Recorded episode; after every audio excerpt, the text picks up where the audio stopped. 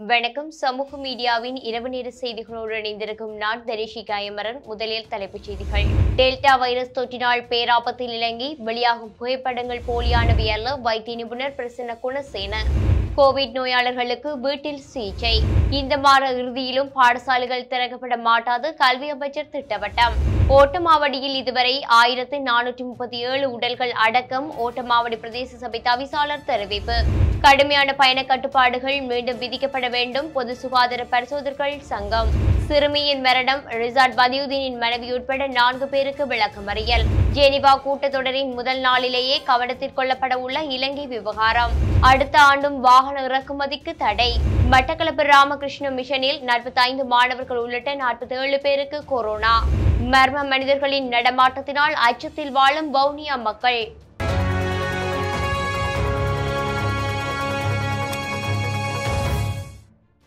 நாட்டின் சில வைத்தியசாலைகளில் தொற்றாளர்கள் அதிகரிப்பால் காணப்படும் நெரிசல் தொடர்பில் வெளியாகியுள்ள சில புகைப்படங்கள் அல்லது காணொளிகள் போலியானவை அல்ல என அரசு மருந்தாக்கல் கூட்டுத்தாபனத்தின் தலைவர் விசேட வைத்திய நிபுணர் பிரசன்ன குணசேன தெரிவித்துள்ளார். அரசாங்க தகவல் திணைக்களத்தில் இன்று திங்கட்கிழமை நடைபெற்ற ஊடகவியலாளர் சந்திப்பில் இதனை தெரிவித்துள்ளார். நாளாந்தம் சுமார் இரண்டாயிரம் தொற்றாளர்கள் நூறு அண்மை அளவிலான மரணங்கள் பதிவாகின்றன. இது கடந்த ஒன்றரை ஆண்டுகளுடன் ஒப்பிடும்போது மிகவும் அபாயமுடையதாகும். டெல்டா வைரஸ் தொற்றின் வேகம் நூறு வீதமானது. இதனால் ஏற்படக்கூடிய பாதிப்புகளிலிருந்து ஒவ்வொருவரும் தம்மை பாதுகாத்துக் கொள்வதற்கு எந்தவொரு தடுப்பூசியையும் பெற்றுக்கொள்வது அத்தியாவசியமானதாகும். பதினெட்டு முதல் முப்பது வயதிற்கு இடைப்பட்டோருக்கு இம்மாதத்திற்குள் தடுப்பூசி வழங்கப்படும் என்று விசேட வைத்திய நிபுணர் பிரசன்ன குணசேன வலியுறுத்தியுள்ளார். தற்போது நாட்டில் நாளாந்தம் இரண்டாயிரத்திற்கும் அதிகமான தொற்றாளர்கள் இனங்காணப்படுவதோடு நூறு அண்மை அளவில் மரணங்கள் பதிவாகின்றன. சுமார் முப்பதாயிரம் தொற்றாளர்கள் சிகிச்சை பெற்று வருகின்ற இந்த நிலைமை கடந்த ஒன்றரை ஆண்டுகளுடன் ஒப்பிடும்போது மிகவும் அபாயமுடையதாகும். ஆரம்பத்தில் இனங்காணப்பட்ட கோவிட் நைன்டீன் வைரஸ் அல்லது அல்பா வைரஸ் ஐம்பது வீத வேகத்தில் பரவக்கூடியது.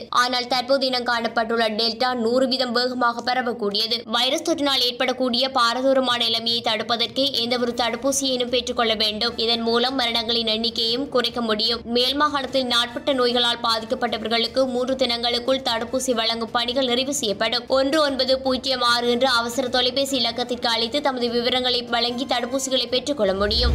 வீட்டிலேயே சிக்கல்கள் இல்லாமல் கோவிட் தொற்று நோயாளர்களை வைத்திருப்பதற்கான சிகிச்சை முறை இன்று முதல் நாடளாவிய இறுதியில் ஆரம்பமாகின்றது. இதன் முதற்கட்டமாக மேல் மாகாணத்தில் மட்டுமே நடைமுறைப்படுத்தப்பட்டு வந்த இந்த முறை இன்று முதல் நாடளாவிய இறுதியில் நடைமுறைப்படுத்தப்பட்டுள்ளதாக சுகாதார அமைச்சு தெரிவித்துள்ளது. இதன் அடிப்படையில் இரண்டு முதல் அறுபத்தைந்து வயதிற்குட்பட்ட நபர்கள் அவர்களுக்கு தென்படும் அறிகுறிகளுக்கு அமைய மருத்துவ மேற்பார்வையின் கீழ் வீட்டில் சிகிச்சை வழங்கப்படும். இலங்கையில் நாள்தோறும் கோவிட் நோயாளர்களின் எண்ணிக்கை அதிகரித்து வருவதாலும் வைத்தியசாலைகளில் கூட்டம் அதிகமாக இருப்பதாலும் இந்த முடிவு எட்டப்பட்டுள்ளது. பிசிஆர் அல்லது ஆன்டிஜென் பரிசோதனைக்கு பிறகு கோவிட் தொற்று இருப்பது கண்டறியப்பட்டதன் பின் நோயாளர்களுக்கு மருத்துவ அதிகாரிகளால் பரிசோதிக்கப்பட்டு வீட்டிலேயே சிகிச்சை பெற பரிந்துரைக்கப்பட்டுள்ளார்கள். மேலும் மருத்துவ அதிகாரிகளால் வழங்கப்படும் சுகாதார வழிகாட்டுதல்களின் கீழ் நோயாளர்களுக்கு வீட்டில் சிகிச்சை அளிக்க ஏற்பாடுகள் செய்யப்பட்டுள்ளதாகவும் தொலைபேசி மூலம் பதிவு செய்த பிறகு நோயாளர்களுக்கு மருத்துவ அதிகாரிகளின் மேற்பார்வையில் வைக்கப்படுவார் என்றும் சுகாதார அமைச்சு தெரிவித்துள்ளது. பொதுமக்களின் நலன் கருதி இருபத்தி நான்கு மணி நேரமும் தொடர்பு கொள்ள ஒன்று மூன்று ஒன்பது பூஜ்ஜியம் என்ற எண் வழங்கப்பட்டுள்ளமை குறிப்பிடத்தக்கது.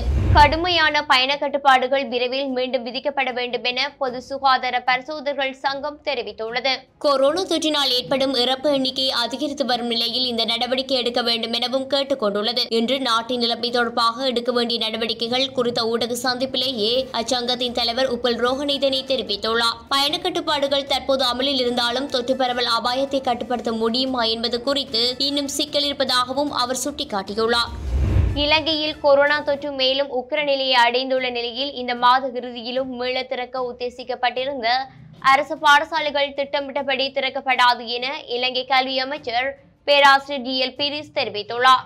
இலங்கையில் பதினெட்டு வயது முப்பது வயதானவர்களுக்கும் கோவிட் தடுப்பூசி இன்னும் இரண்டு வாரங்களின் பின்னர் வழங்கப்படும் எனவும் அவர் குறிப்பிட்டுள்ளார். இலங்கையில் கொரோனா தொற்று மேலும் தீவிரமாக தற்போது பரவி வருவதால் இந்த மாத இறுதியில் அல்லது அடுத்த மாத ஆரம்ப வாரத்தில் பாடசாலைகளை திறக்க ஏற்கனவே இலங்கை அரசாங்கம் உத்தேசித்திருந்த நிலையில் இந்த திட்டம் தற்போது ஒத்திவைக்கப்பட்டுள்ளது. கொழும்பில் இன்றைய தினம் நடைபெற்ற ஊடகவியலாளர் சந்திப்பில் உரையாற்றிய இலங்கையின் கல்வி அமைச்சர் பேராசிரியர் இ. எல். பீரிசிதனை தெரிவித்துள்ளார். அரசாங்கத்தின் தெளிவான திட்டமாக பாடசாலையை திறப்பது குறித்திருந்தது. சில படி நடைமுறைகள் திட்டங்களுக்கு அமைய சுகாதார நிபுணர்களின் ஆலோசனைப்படி திறக்கவிருந்தோம். இந்த மாத இறுதிக்குள் அனைத்து ஆசிரியர்களுக்கும் பணிக்குழாமுக்கும் இரண்டாவது தடுப்பூசியை வழங்கிய பின் அடுத்த மாதம் முதல் வாரத்தில் பாடசாலைகளை திறப்பதற்கே அரசாங்கம் உத்தேசித்திருந்தது. எனினும் தற்போதுள்ள சுகாதார நிலைமைக்கு மத்தியில் ஆகஸ்ட் மாத இறுதியில் செப்டம்பர் மாத ஆரம்பத்திலேனும் பாடசாலைகளை மீள திறப்பது சந்தேகமாகும். இதனிடையே தொலைதூர கல்வி முறை முக்கியம் பெறுகின்றது. இந்த நிலைமைக்கு மத்தியில் அதனை செய்ய மாட்டோம் என்று ஆசிரியர்கள் கூறுவதனூடாக அவர்கள் யாரிடமிருந்து பழிவாங்குகிறார்கள் வசதிகள் உள்ள மாணவர்களுக்கு இது பிரச்சனை இல்லை இந்த நிலைமைக்கு மத்தியில் பாடசாலைகள் பூட்டப்பட்டுள்ளன.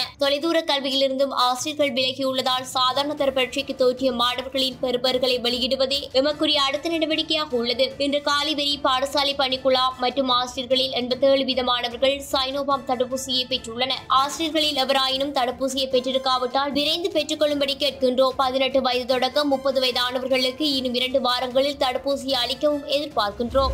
பதினாறு வயதுடைய சிறுமியின் மரணம் தொடர்பாக கைது செய்யப்பட்ட ரிசார்ட் பதியுதீனின் மனைவி உட்பட நான்கு பேரின் பணி விண்ணப்பம் நீதிமன்றத்தினால் நிராகரிக்கப்பட்டுள்ளது. இதனையடுத்து ரிசார்ட் பதியுதீனின் மனைவி அவரது தந்தை மற்றும் சகோதரர் தரகர் உள்ளிட்ட நால்வருக்கும் ஆகஸ்ட் இருபத்தி மூன்றாம் தேதி வரை விளக்கமறியல் உத்தரவும் பிறப்பிக்கப்பட்டுள்ளது. முன்னாள் அமைச்சர் ரிசார்ட் பதியுதீனின் வீட்டில் பணிபுரிந்த நிலையில் உயிரிழந்த சிறுமி தொடர்பாக குறித்த நால்வரும் சமீபத்தில் கைது செய்யப்பட்டமை குறிப்பிடத்தக்கது. இலங்கையில் தனிமைப்படுத்தல் விதிமுறைகளை மீறுபவர்கள் மீது கடுமையான நடவடிக்கை எடுக்கப்படும் என போலீசார் பொதுமக்களை மீண்டும் எச்சரித்துள்ளனர். பொதுமக்கள் பொது இடங்களில் முகக்கவசம் அணிய தவறி வருவதாக போலீஸ் ஊடக பேச்சாளர் அஜித் ரோகன் தெரிவித்துள்ளார். தனிமைப்படுத்தல் விதிமுறைகளை பொதுமக்கள் பின்பற்றுவதை உறுதி செய்வதற்கு சிறப்பு நடவடிக்கை முன்னெடுக்கப்பட்டுள்ளது. கடந்த இருபத்தி நான்கு மணி நேரத்தில் முகக்கவசம் அணியாத நூற்றி முப்பது பேர் கைது செய்யப்பட்டுள்ளனர். மேலும் இரவில் பயணிகளை ஏற்றிச் செல்லும் போது முச்சக்கர வண்டி ஓட்டுநர்கள் விழிப்புடன் இருக்க வேண்டும் என்றும் போலீசார் அறிவுறுத்தியுள்ளனர். முச்சக்கர வண்டியில் பயணிகளாக ஏறும் நபர்கள் குற்றவாளிகளாக இருக்கலாம். அனுராதபுரம் பகுதியில் நேற்றிரவு முச்சக்கர வண்டியில் ஏறி இருவரால் முச்சக்கர வண்டி கொள்ளையடிக்கப்பட்டுள்ளது எனினும் கடத்தப்பட்ட முச்சக்கர வண்டியுடன் நபர் ஒருவரையும் அனுராதபுரம் போலீசார் கைது செய்துள்ளனர். கைது செய்யப்பட்ட நபர் இருபத்தெட்டு வயதுடைய நிட்டம்புவ ருக்கவில பகுதியை சேர்ந்தவர் எனவும் மற்ற சந்தேக நபரை கைது செய்வதற்கான விசாரணைகள் முன்னெடுக்கப்பட்டு வருவதாகவும் போலீஸ் ஊடக பேச்சாளர் மேலும் தெரிவித்துள்ளார். வாகன இறக்குமதிக்கான தற்காலிக தடையினை அடுத்த ஆண்டிற்கும் தொடர்வதற்கு அரசாங்கம் தீர்மானம் மேற்கொண்டுள்ளதாக தகவல்கள் வெளியாகியுள்ளன. வாகன இறக்குமதிக்கான தடையின் மூலம் அரசாங்கத்தினால் ஒரு மில்லியன் அமெரிக்க டாலர்கள் நிதியினை சேகரிக்க முடிந்துள்ளதாக கருவூல திணைக்கள அதிகாரி ஒருவர் தெரிவித்துள்ளார். இதனால் அடுத்த ஆண்டு வாகன இறக்குமதிக்கான தடையினை அரசாங்கம் தொடர்வதற்கு தீர்மானித்துள்ளதாக பெயர் குறிப்பிடப்படாத அந்த அதிகாரியின் தகவல்களை மேற்கோள் காட்டி ஆங்கில ஊடகம் ஒன்று செய்தி வெளியிட்டுள்ளது. அந்நிய சிலாவணி மாற்று விகிதத்தில் உள்ள இடைவெளியை குறைக்கும் நோக்கில் இரண்டாயிரத்தி இருபது மார்ச் மாதம் கொரோனா வைரஸ் தொற்று நோய் காரணமாக வாகனங்களை இறக்குமதி செய்ய அரசாங்கம் தற்காலிக தடை விதித்தமையும் குறிப்பிட்டு குறிப்பிடத்தக்கது. ஓட்டமாவடி பிரதேச செயலாளர் பிரிவில் உள்ள சூடுபத்தனி சேனையில் நேற்று ஞாயிற்றுக்கிழமை வரைக்கும் கொரோனா தொற்றினால் உயிரிழந்தவர்களின் ஆயிரத்தி நானூற்றி முப்பத்தி ஏழு உடல்கள் அடக்கம் செய்யப்பட்டுள்ளதாக ஓட்டமாவடி பிரதேச சபை தவிசாளர் ஏ எம் நவ்பர் தெரிவித்துள்ளார். ஓட்டமாவடி பிரதேசத்தில் கொரோனா தொற்றினால் உயிரிழந்தவர்களின் உடல்கள் அடக்கம் செய்யும் நிலைமைகள் தொடர்பில் ஆராயும் அவசர கூட்டம் ஓட்டமாவடி பிரதேச சபையில் இன்று திங்கட்கிழமை இடம்பெற்ற போதே மேற்கண்டவாறு தெரிவித்துள்ளார். அவர் மேலும் தெரிவிக்கையில் ஓர்லைப்பற்று மேற்கு ஓட்டமாவடி பிரதேச சபை கோவிட் பத்தொன்பது ஜனாசா நல்லடக்க பணியினை அஹ், சூடுபத்தின சேனை நகர் என்னும் பிரதேசத்திலே முன்னெடுக்கப்படுகின்ற சிறந்த முறையிலே முன்னெடுத்து வருகிறது. கடந்த மார்ச் மாதம் ஐந்தாம் தேதி தொடக்கம். இன்று வரை இந்த ஜனாசா நல்லடக்க பணியினை சிறந்த முறையில் முன்னெடுத்து வருகிறது. இதில் அனைத்து சமூகங்களுடைய உடலகங்களும் கொயிட்டால் பாதிக்கப்பட்டு தேசிய ரீதியிலிருந்து கொண்டு வரப்படுகின்ற அனைத்து கொயிட்டால் பாதிக்கப்பட்ட உடலகங்களும் இந்த சூடுபத்தின சேனை மஜிமா நகரில் அடையாளப்படுத்தப்பட்டிருக்கின்ற மையவாடியிலே அடக்கம் செய்யப்பட்டு வருகின்றன. மார்ச் மாதம் ஐந்தாம் தேதி தொடக்கம் இன்று வரையிலே ஆயிரத்தி நானூற்றி முப்பத்தேழு உடலகங்கள் இந்த இடத்திலே அடக்கம் செய்யப்பட்டிருக்கிறது. இதில் ஆயிரத்தி முன்னூற்றி நாற்பத்தி எட்டு உடலகங்கள் முஸ்லீம் சகோதரர்களுடைய உடலகங்களாகவும் ஏனைய சமூகங்களுடைய அஹ், பாதிக்கப்பட்ட உட உடலகங்களாக எண்பத்தொன்பது உடலகங்களுமாக மொத்தமாக ஆயிரத்தி நானூற்றி முப்பத்தி ஏழு அஹ், பாதிக்கப்பட்ட உடல்கள் இந்த மயானத்திலே அனைத்து சமூகங்களுடைய உடலகங்களுமாக சிறந்த முறையிலே அஹ், கோர்லைப்பட்டி மேற்கு பிரதேச சபையின் மேற்பார்வையிலே சுகாதார பிரிவினருடைய பங்கு பற்றுதலுடனும் பாதுகாப்பு படையினருடைய ஒத்துழைப்புடனும் இன்று வரை சிறந்த முறையிலே முன்னெடுக்கப்பட்டு கொண்டிருக்கின்றன.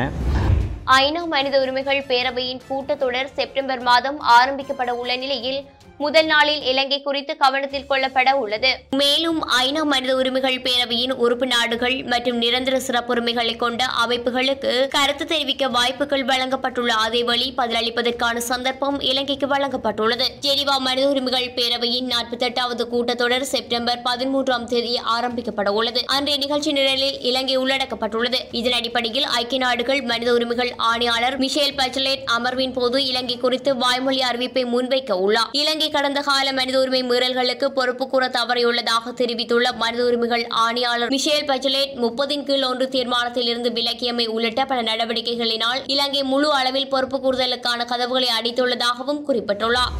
வவுனியா மதவை குளம் பகுதியில் மர்ம மனிதர்களின் நடமாட்டம் அதிகரித்துள்ளதாக அப்பிரதேச மக்கள் தெரிவித்துள்ளனர். கடந்த இரண்டு வாரங்களாக அடையாளம் காண முடியாத வகையில் உடம்பு முழுவதுமாக பூச்சிகளை பூசிக்கொண்டு நிர்வாணமாக பெண்கள் தனியாக இருக்கும் வீடுகளை இலக்கு வைத்தும் குடும்ப தலைவர் வீட்டில் இல்லாத நேரங்களில் வீடுகளில் புகுந்தும் வீட்டில் தனிமையில் இருக்கும் பெண்களிடம் தகாத முறையில் நடந்து கொள்ள முற்பட்டதாக மக்கள் சுட்டிக்காட்டியுள்ளனர். இதனால் நிம்மதியாக வாழ முடியாத நிலைமை தற்போது ஏற்பட்டுள்ளதாக மதவை குளம் மக்கள் கவலை வெளியிட்டுள்ளனர். குறித்த விடயம் தொடர்பாக வன்னி பிரதி போலீஸ் மா அதிபரிடம் கடந்த வியாழக்கிழமை முறைப்பாடு பதிவு செய்தும் அவர்கள் இதுவரை எந்தவித நடவடிக்கையும் மேற்கொள்ளவில்லை என மக்கள் குறிப்பிட்டுள்ளனர். மர்ம மனிதர்களின் நடமாட்டத்தை கட்டுப்படுத்தாவிட்டால் குறித்த பிரதேச மக்கள் நிம்மதியாக இரவு நேரங்களில் இருக்க முடியாது எனவும் மக்கள் தெரிவித்துள்ளனர். மட்டக்களப்பு சுகாதார வைத்தியதிகாரிகள் பிரிவில் கல்லடி ராமகிருஷ்ண மிஷனில் சுவாமி இருவர் மற்றும் நாற்பத்தைந்து மாணவர்கள் உட்பட நாற்பத்தேழு பேருக்கு கொரோனா தொற்று இனம் காணப்பட்டுள்ளதாக மட்டக்களப்பு சுகாதார வைத்தியதிகாரி இ. உதயகுமார் தெரிவித்துள்ளார். இதனையடுத்து ராமகிருஷ்ண மிஷன் தற்காலிகமாக மூடப்பட்டுள்ளதுடன் அதனுடன் தொடர்புடையவர்கள் தனிமைப்படுத்தப்பட்டுள்ளதாக அவர் மேலும் தெரிவித்துள்ளார். மட்டக்களப்பு சுகாதார வைத்திய அதிகாரி பிரிவில் நேற்று பல பகுதிகளில் தொடர்ச்சியாக ஆன்டிஜென் மற்றும் பிசிஆர் பரிசோதனைகள் முன்னெடுக்கப்பட்டதாகவும் அவர் தெரிவித்துள்ளார். இதன்போது மாமங்கம் பகுதியில் இருபத்தோரு தொற்றாளர்களும் புளியந்தீவு பகுதியில் ஒன்பது தொற்றாளர்களும் பன்னிரண்டு தொற்றாளர்களும் மஞ்சந்தொடுவாய் பகுதியில் ஆறு தொற்றாளர்களும் இன காணப்பட்டுள்ளதாக அவர் மேலும் சுட்டிக்காட்டியுள்ளார். இத்துடன் சமூக மீடியாவின் இரவு நேர செய்திகள் நிறைவு நிறைவடைகின்றது வணக்கம். இது போன்ற பல செய்திகளை தெரிந்து கொள்ள நம்முடைய சமூக மீடியா யூடியூப் சேனலை சப்ஸ்கிரைப் செய்து அருகிலுள்ள பெல் பட்டனை கிளிக் செய்யுங்கள். மேலும் செய்திகளை உடனுக்குடன் தெரிந்து கொள்ள சமூக மீடியா டாட் காம் என்ற இணையதளத்தின் வாயிலாக எங்களுடன் இணைந்திருங்கள்.